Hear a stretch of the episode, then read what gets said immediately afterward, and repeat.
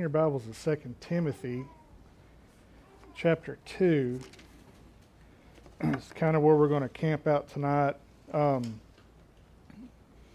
so this is just kind of a, a one-off deal. Um, Eric's gone through his teaching series, and we're going to have some other guys come up and teach. So this is really not tied into anything. This is just kind of, I don't know. He told me just preach on whatever, and I started reading, and it's kind of stuck out to me. So that's what you get um, 2 Timothy chapter 2, um, it does kind of, I think, link to what Eric's been teaching um, because he's, he's been using a phrase that what you believe matters.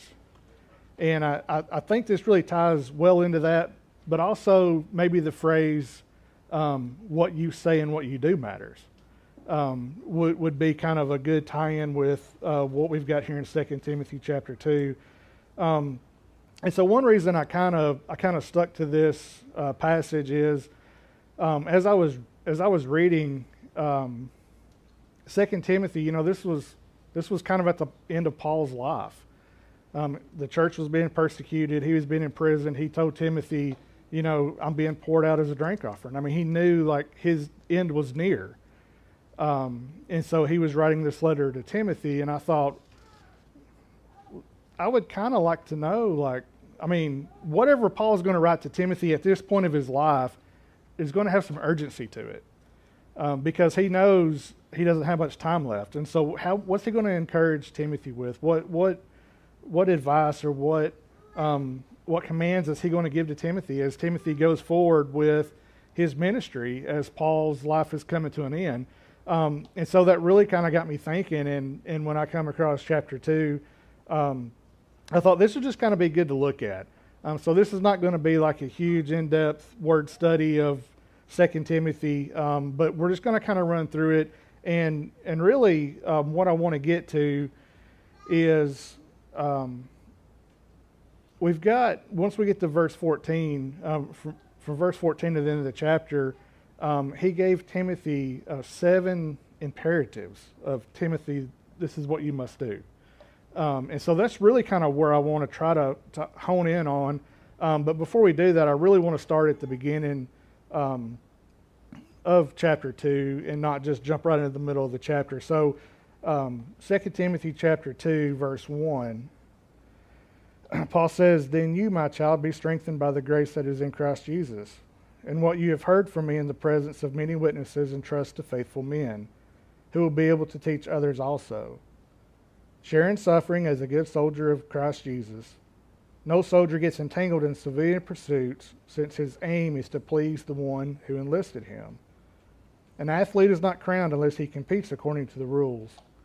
It is the hard-working farmer who ought to have the first share of the crops.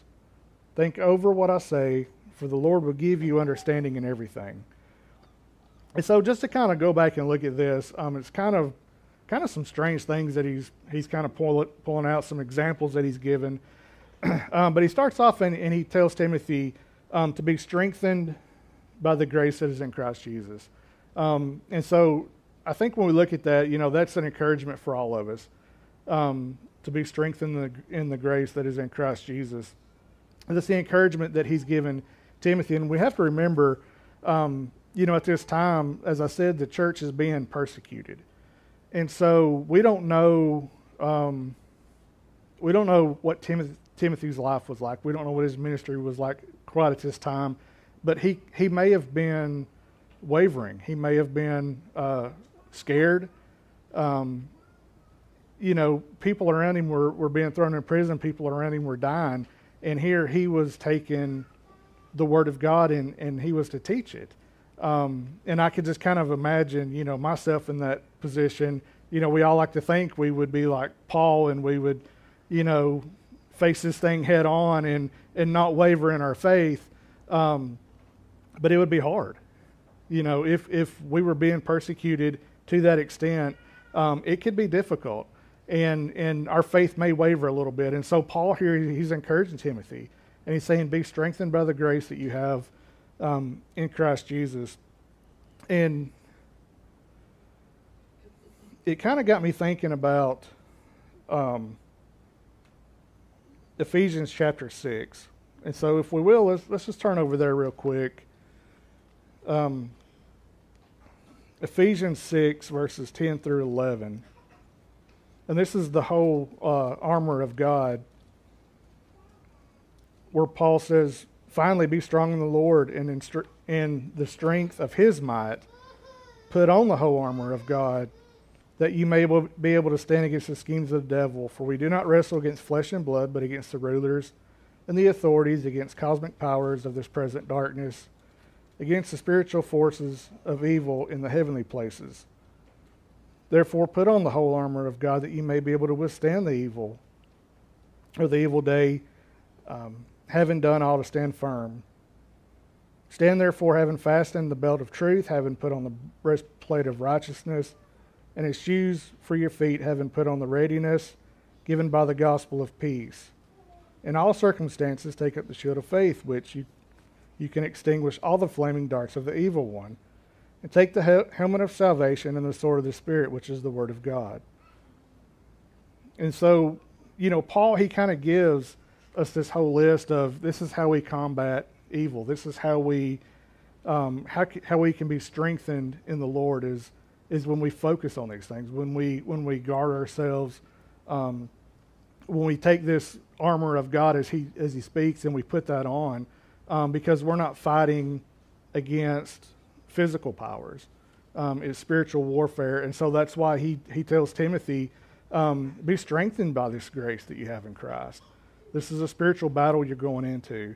Um, and I think we do well to remember that ourselves, that um, the things that we do battle, they are spiritual forces, and it, it's a spiritual battle. And we have to rely upon um, the Word of God. We have to rely upon the Spirit to help get us through those types of things and he says, What you've heard from me in the presence of many witnesses, entrust to faithful men. Um, and so here, you know, Paul is kind of giving Timothy the charge of teaching other guys. Um, teach some other men the things that I taught you. And, you know, again, when we think about um, how does Scripture, how did the gospel make its way to people? um, you know, the way God ordained that is that we would teach others.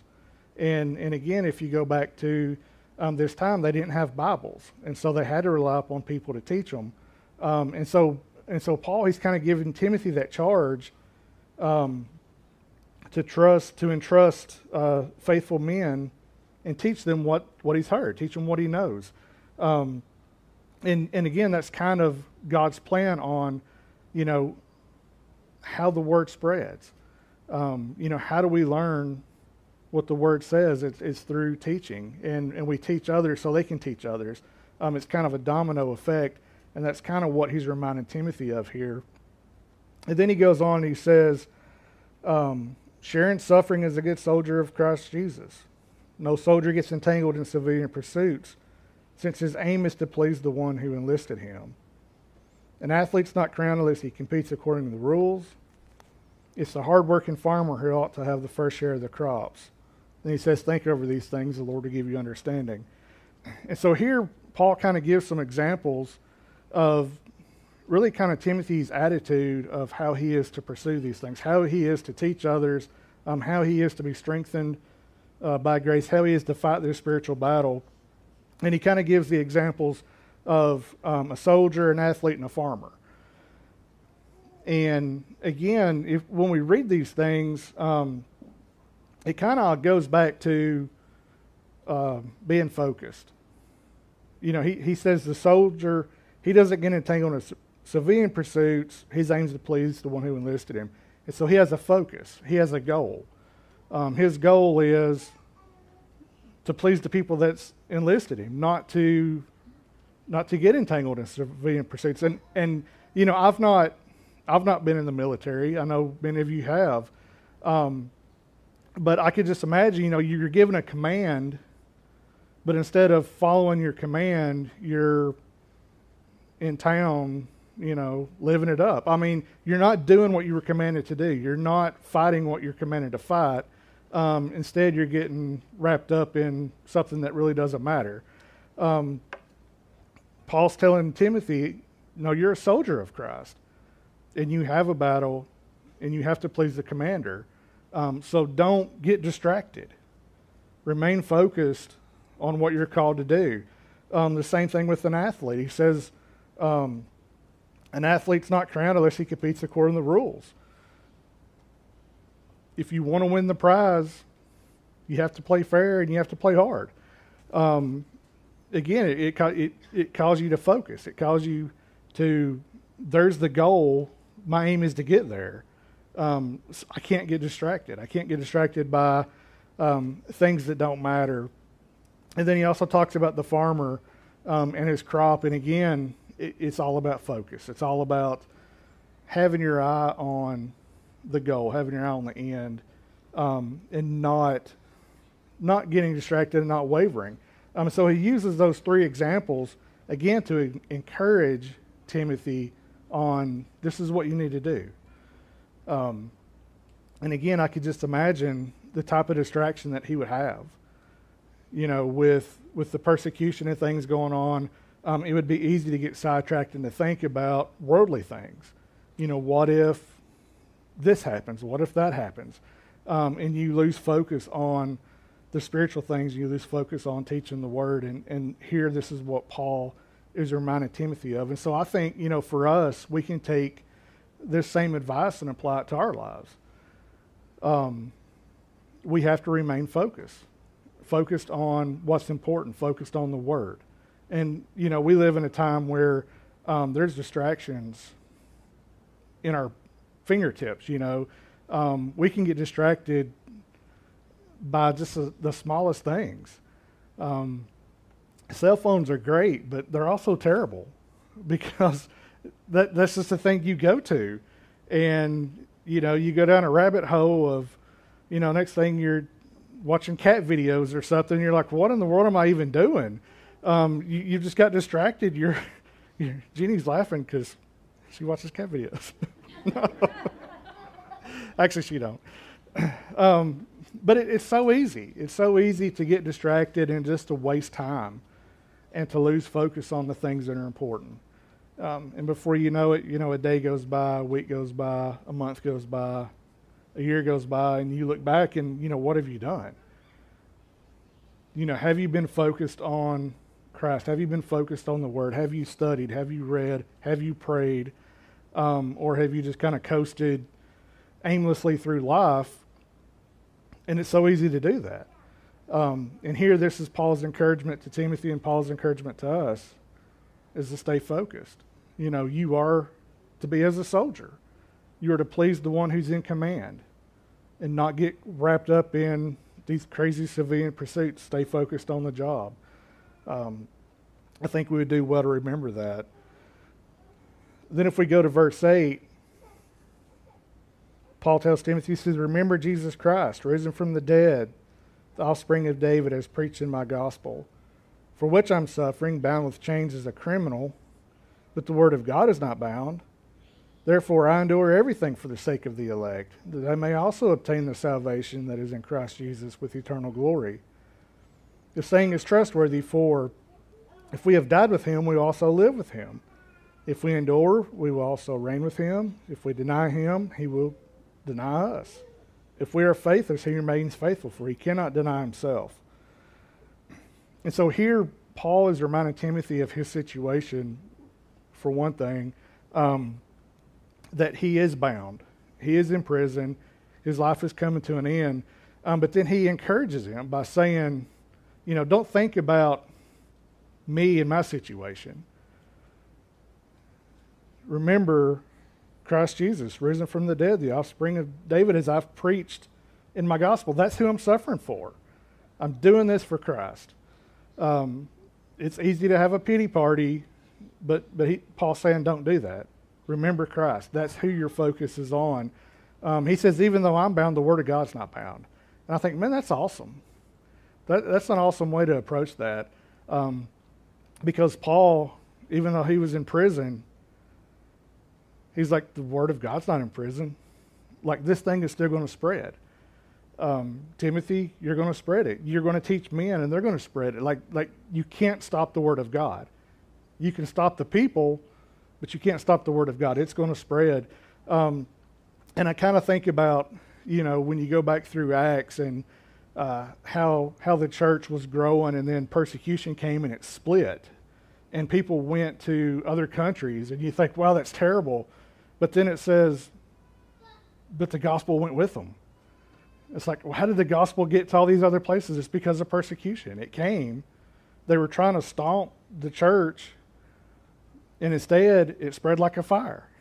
You know, and it's like that's pretty cool. Like that that's how God uses things like that. That's how God uses persecution. You know, Paul is being persecuted, but yet the word that he was teaching was going to spread. And and you think about, um, you know, you think about like pyramids and things like that, where, um, you know, I've seen examples of people talking about sharing the gospel where you know, if you share with one person and then you both share and you both share, like, like you think about how things multiply and how much how much reach that has. And and here, you know, Paul was one guy. Like Paul could teach a lot of people, but he was still one guy. But now if Paul taught Timothy, and Timothy taught some other guys, and and Paul taught other guys, and Peter taught other you, you see how that kind of just starts spreading. That now you're not relying on one or two people to take the word of God to the masses, but now everybody's doing that and and that's kind of what what Paul's reminder is here. Is he's like, yeah, I'm bound, but the Word of God's not, and we have to remember that that you know, um, no matter what comes our way, the Word of God's going to spread, and He uses people to do that, um, and it's not just pastors that He uses that for, but He uses all of us for that. Anybody can go talk to somebody about Christ, about salvation, about these types of things. Um, and I would dare say that's probably where a lot of people get saved. It's not because they attended church, it's because somebody witnessed to them, somebody shared the word with them. Um, and that, that's, that's God's plan on how the gospel goes out. It goes out through people. And so we all have to kind of do our part and, and, you know, again, not look at, um, or rely upon one person to do it or a couple of people to do it, but it's kind of all of our job to continue on in this. And I want to go ahead and kind of get down um, to verse 14. And this is kind of where we're going to kind of spend just a little bit of time. I'm looking at verse 14 through the end of the chapter. And again, like I say, there's um, seven imperatives here. And um, I'm not like a English whiz or anything like that. And so, you know, some of these terms um, may seem kind of strange, but, you know, basically an imperative is just a command. Um, you know, you think if, if something's absolutely imperative, like that's something you must do. Like this is not optional. And that so so when we see these words that Paul's giving Timothy, he's giving him something that this is not optional. This is not advice that, you know, hey, you should do this um, but it's more of a command that you must do this. Um, so when we say something's imperative, that, that's kind of what we mean is, is this has to happen. Like this is what you must do. Um, I kind of thought back to, you know, the, the Great Commission and the, the conference we had. and, you know, there was one imperative there. And the imperative was to make disciples. And, you know, sometimes people focus on the other words, you know, like go, like we must go. Well, yeah, you. I mean, go. That's that's an action. That's a verb. But the the imperative is you must make disciples. Like that's what Christ has called us to do. Um, and so it's kind of the same thing here, where um, Paul's going to use some of these words. He's telling Timothy like this must happen. Like this is what you must do. Um, so we're going to start in verse 14, and we're going to kind of pull these out.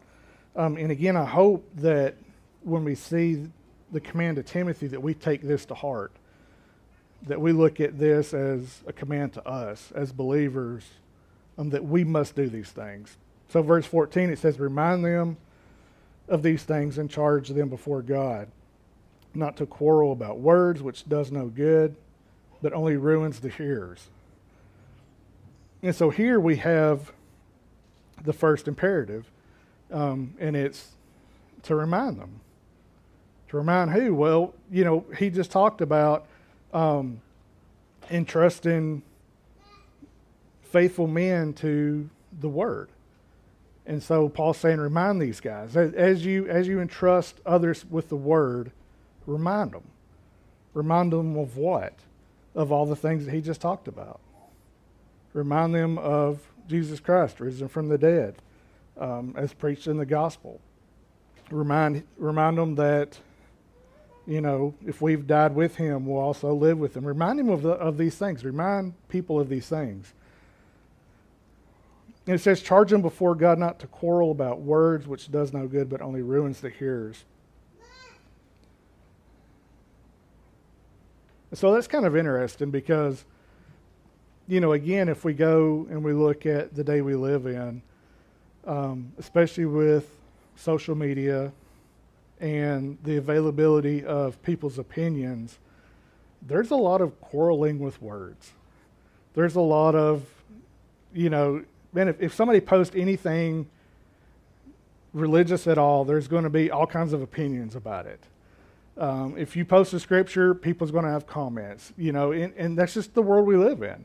Um, and we can get caught up in that. We can get caught up on social media, wanting to argue our case to people that we don't even know that's not really going to listen to what you have to say. They don't care. They, they've got their mind made up. And, and we kind of get caught up in that. Um, and Paul, he, he says, don't quarrel over words, which does no good, but it only ruins the hearer. Like, you're not going to win the argument. You know, not that we don't defend our faith, not that we don't, you know, tell people about Christ or, or give an account for what we believe, um, but there's a way to go about doing that, and it's not arguing over words. Um, and, and so, again, he's reminding Timothy of this you know, be focused on what's important. Don't get caught up in this side thing over here um, that's going to occupy all your time and you forget the main thing. Um, man, stay focused. It says, do your best to present yourself to God as one approved, a worker who has no need to be ashamed, rightly handling the word of truth. And again, we have a, an imperative here um, to do your best, or um, maybe you could put it to be eager. Um, to be eager to present yourself to God as one approved, a worker who has no need to be ashamed, rightly handling the word of truth. And you know, when I when I kind of think about that, I think about, you know, how many things am I eager to do? Um, the older I get, the l- shorter that list gets. Um, you know, I used to be eager to do a lot of things. Now I'm not eager to do much of anything anymore. Um, but that eagerness, that that's like, I mean, that's that's your motivation. That's the thing that you desire. That's the thing you strive to do. If you're eager to do something, you you want to you want to put everything you have into it. And here Paul says to do your best or to be eager to present yourself to God as one approved. And it's like, whoa, like I don't I don't think about that. Like when I get up and live my life every day, I'm not thinking about how eager I am to present myself to God as, as somebody as one approved. I, I'm I'm just doing what I have to do. I'm, you know, working a job and, you know, going home and doing things like that. And and you know, it's easy for our mind to not go to these spiritual things, and not go to, I mean, am I pleasing God with my life? Am, am, am I eager to serve? Am I eager to teach? Am I eager to learn? Um, you know, that's the attitude that Paul is telling Timothy to have, is to have this, this attitude of being eager. Like, this is the imperative. You must do this. You must be eager to present yourself to God as one approved. and he tells him how to do it. He says, a, wor- a worker um, who has no need to be ashamed, rightly handling the word of, uh, word of truth. And so again, he's bringing the word into this. And he's saying, if you want to present yourself to God as one approved, handle the word rightly, handle the word truly. Like, this is the thing that's important. And, man, again, it's just, you know, it's hard for us to do that. It's hard for us to think about that every day that that this is the most important thing. Like this is where I have to spend my, my time and my energy and my focus so that I can stand before God and say, Lord, I've, I've done everything I can with your word. I've taught, I've, I've learned, I've shared. Um, he's telling Timothy, this is what you need to do. And, and again, this is what we need to do. We need to take the word as this is what's important today and not just something I have to do or something I'm supposed to do, but it's, it's something that we're eager to do, um, that we're eager to rightly handle the Word of God so we can stand before the Lord and, and, and that He would be, you know, proud of the service we did, that, that we handled it rightly, um, that we stand before Him approved. And he goes on, he says, but avoid ir- irreverent babble for it will lead people into more and more ungodliness. um, and again, he's got an imperative here, which is avoid. And so he's kind of telling him, this is what you must do. And now he's telling him, this is what you must avoid. This is what you need to stay away from. Um, so you're not going to quarrel over words. You're going to handle the word of truth rightly. And you're going to avoid irreverent babble. And I thought, well, that's kind of a weird term. Like, I don't use the word irreverent babble very often in my vocabulary. Um, don't think I've ever used that in my vocabulary. Um, so I thought it was kind of interesting. Um, but you know, I, I, looked up the word irreverent just in the dictionary, and I, I don't remember the exact definition of it, but it's basically um, something you do without regard to respect. And so you think about irreverent babble as it's not respectable. You're not respecting the Lord. You're not respecting the Word. It's just, it's crazy talk, is basically what it is. Um, and it, it says it, it will lead people into more and more ungodliness. And, and, so, and so, whatever you're doing, whatever you're talking about, it's leading people astray. It's taking people away from the Word and it's turning them more and more ungodly. And, you know, I think, well, how easy is that to do? Like, how easy is it to to talk about things that don't matter? And, you know, maybe somebody starts pursuing what you talked about and, and they become more and more ungodly. But, you know, the one thing that really kind of came to mind when I was thinking about this, um, so if you were if you were part of our church early in the beginning, um, we actually had somebody that came for a little while that I would consider was speaking irreverent babble. He was saying things that were just, I mean, they were out there. And, um, you know, talking about leading more and more people to ungodliness, leading people astray, like, like this stuff was weird. And it was confusing, and, and, and people were getting upset over things that he was saying um, because it was, I mean, it was strange stuff. If, if you weren't part of it, you have no idea. Um, but if you were here, you know exactly what I'm talking about um, because it was, it was irreverent babble. It was just, I mean, weird, spiritual.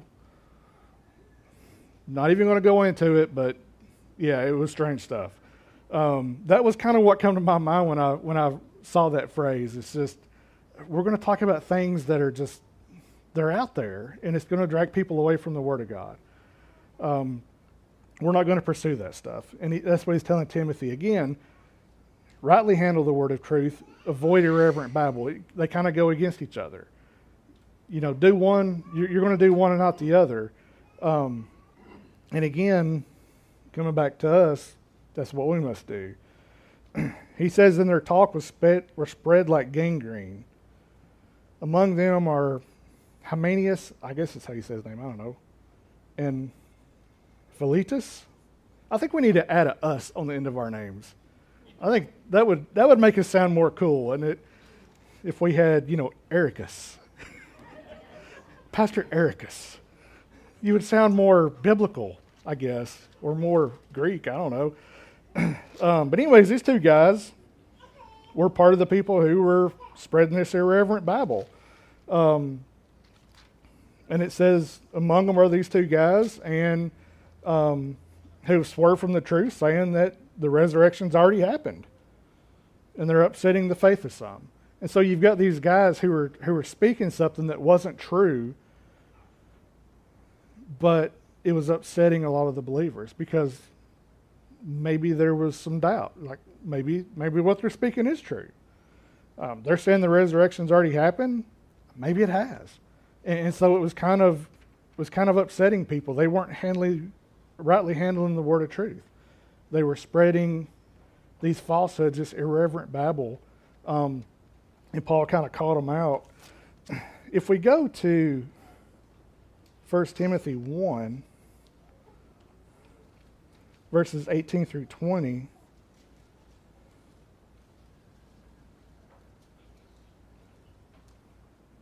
Is that right?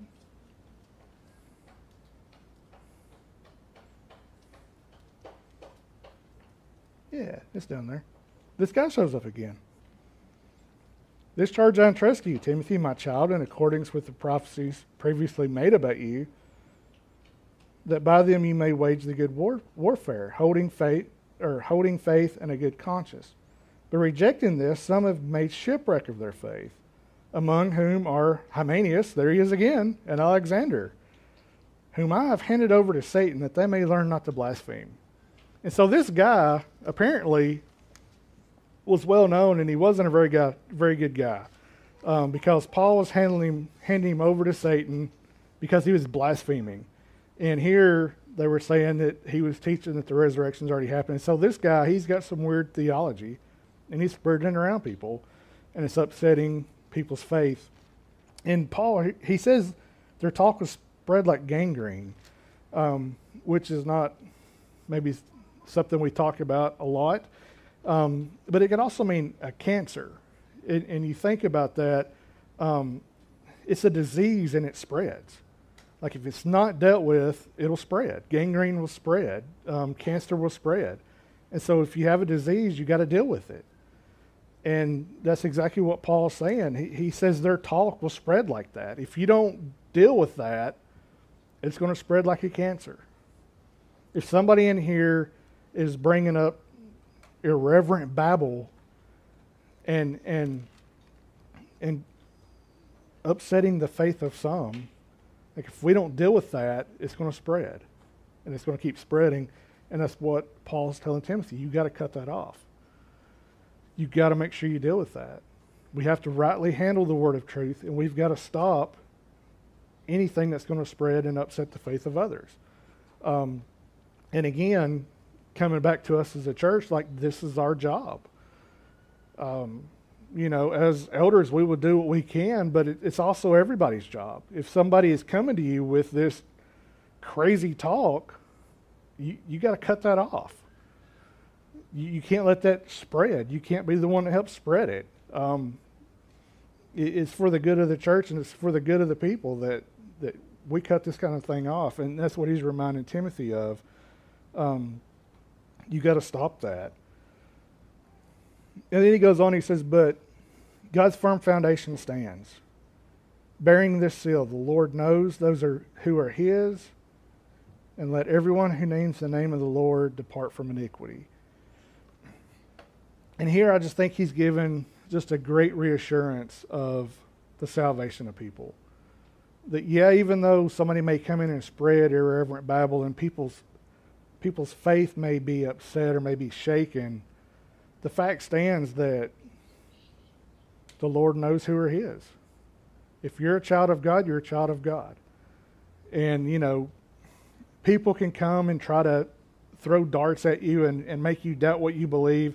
And maybe you do doubt what you believe because of what's coming at you. But the end of the day is the Lord knows who are, whose are His.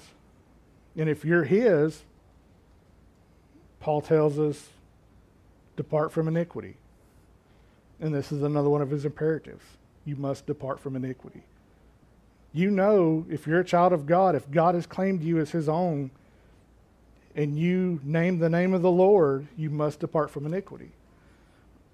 And so this is another command um, that Paul's given. And he says, Now in a great house there are not only vessels of gold and silver, but also of wood and clay, some for honorable use, some for dishonorable. Therefore, if anyone cleanses himself from what is dishonorable, he will be a vessel for honorable use, set apart as holy, useful to the master of the house, ready for every good work. And so here he's given us some more examples or, or things to think about. Um, and this time he's using vessels in a house. And he says, some are gold and silver, some are wood and clay. Um, I don't have any gold and silver vessels in my house, so I guess I don't have a great house. Um, I've got some wood vessels, and I don't know if we got any clay vessels or not, but at the time that was probably a little more popular than it is now. Um, but he says in a great house, you've got both of these. You've got gold and silver, you've got wood and clay. Um, but the thing he points out is that some are for honorable use and some are for dishonorable use. And kind of the neat thing here with, with this whole little thing that, um, this whole example that he's given, is he talks about if one cleanses himself from what's dishonorable, he will be a vessel for honorable use set apart as holy, useful to the master of the house. He didn't say that all the gold and silver is honorable and useful to the master. He said whatever's been cleansed. Um, and so I think that's kind of cool because sometimes when we when we first read this, we kind of think, oh yeah, the gold and silver is the good stuff, and the wood and the clay is the bad stuff. But no, it it doesn't. It's not based on appearance. Um, and I think well, that's kind of neat because we think about appearance. What this stuff looks good, this stuff looks dirty, um, but it's not based on appearance, and we know that. Um, it's based on cleanliness. Have you been cleansed? If this has been cleansed, it's good and honorable and it's useful, no matter how it looks. And if it hasn't been cleansed, it's dishonorable and it, it's to be thrown out. Um, I kind of, my mind kind of went back to um, Romans chapter 8. So let's turn there for just a moment.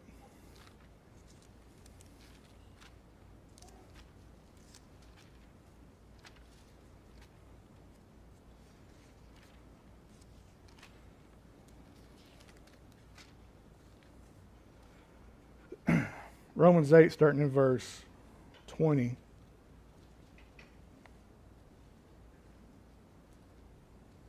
Not Romans 8. Man. Romans 9. I can't read my own writing. Writing's terrible. Romans 9. I was like, that don't look right. Um, Romans 9, verse 20 says, But who are you, O man, to answer back to God? Well, what is molded? Say to its molder, Why have you made me like this?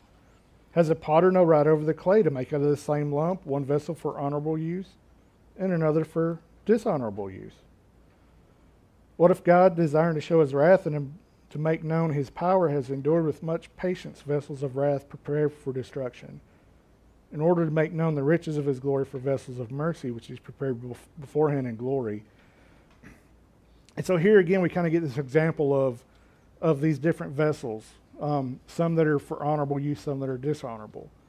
In, in the comparison here is the honorable vessels are believers, and they were made honorable to show the riches of God's glory, and he endured with much patience the vessels of wrath, the dishonorable vessels. Um, and so when we kind of go back and we look at what Paul's talking about, it's kind of the same thing that we see. Hmm, wrong page.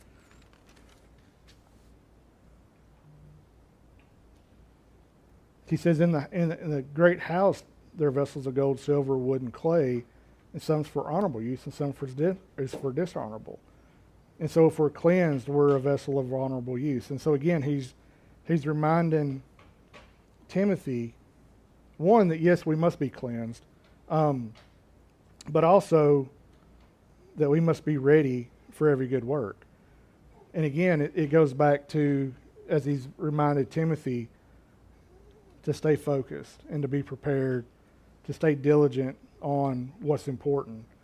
Um, and then he goes on in verse 22 and he says, So flee youthful passions and pursue righteousness, faith, love, and peace along with those who call on the Lord from a pure heart. And again, this is actually two of our imperatives are here in verse 22 um, to flee and to pursue.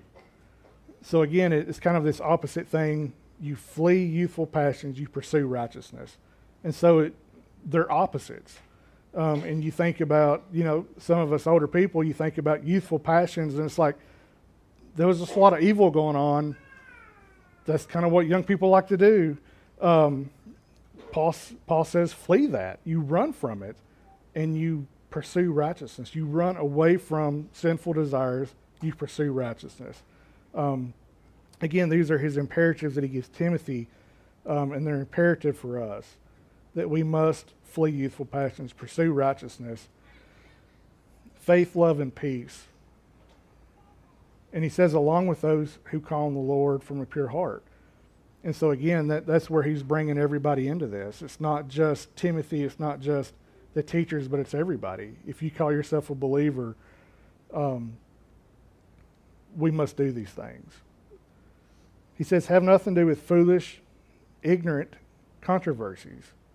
You know that they breed quarrels, and the Lord's servant must not be quarrelsome, but kind to everyone, able to teach patiently, enduring evil correcting his opponents with gentleness.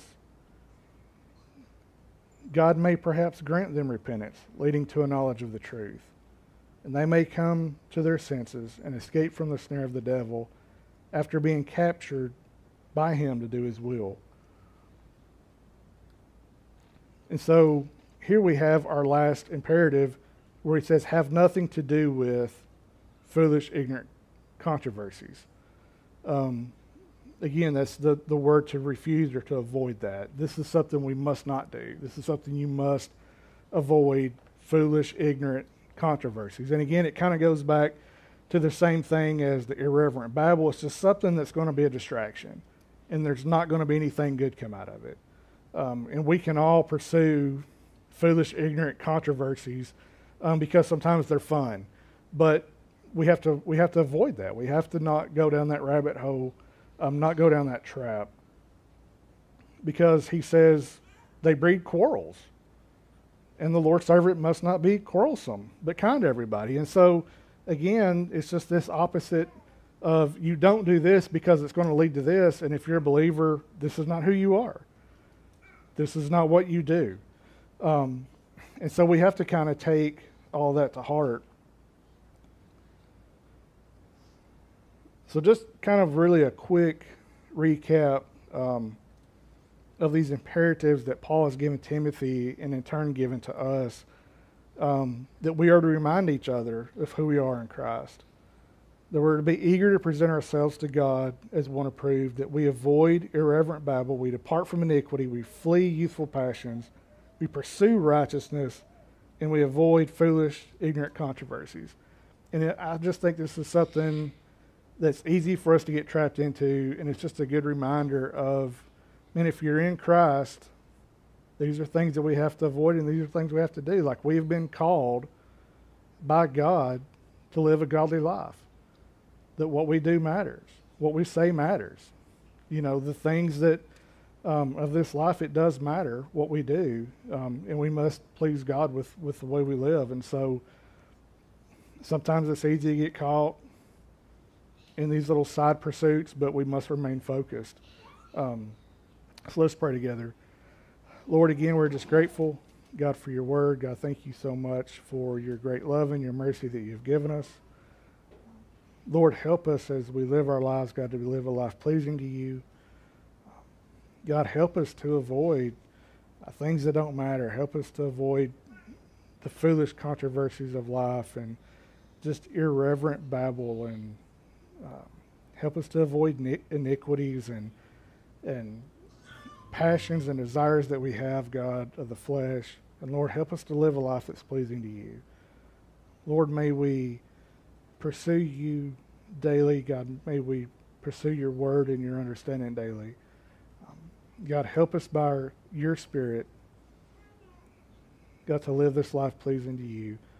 Lord, help us to share your gospel with others. Help us to teach each other and to encourage each other in the word. God, we love you and we thank you. We pray in Jesus' name. Amen.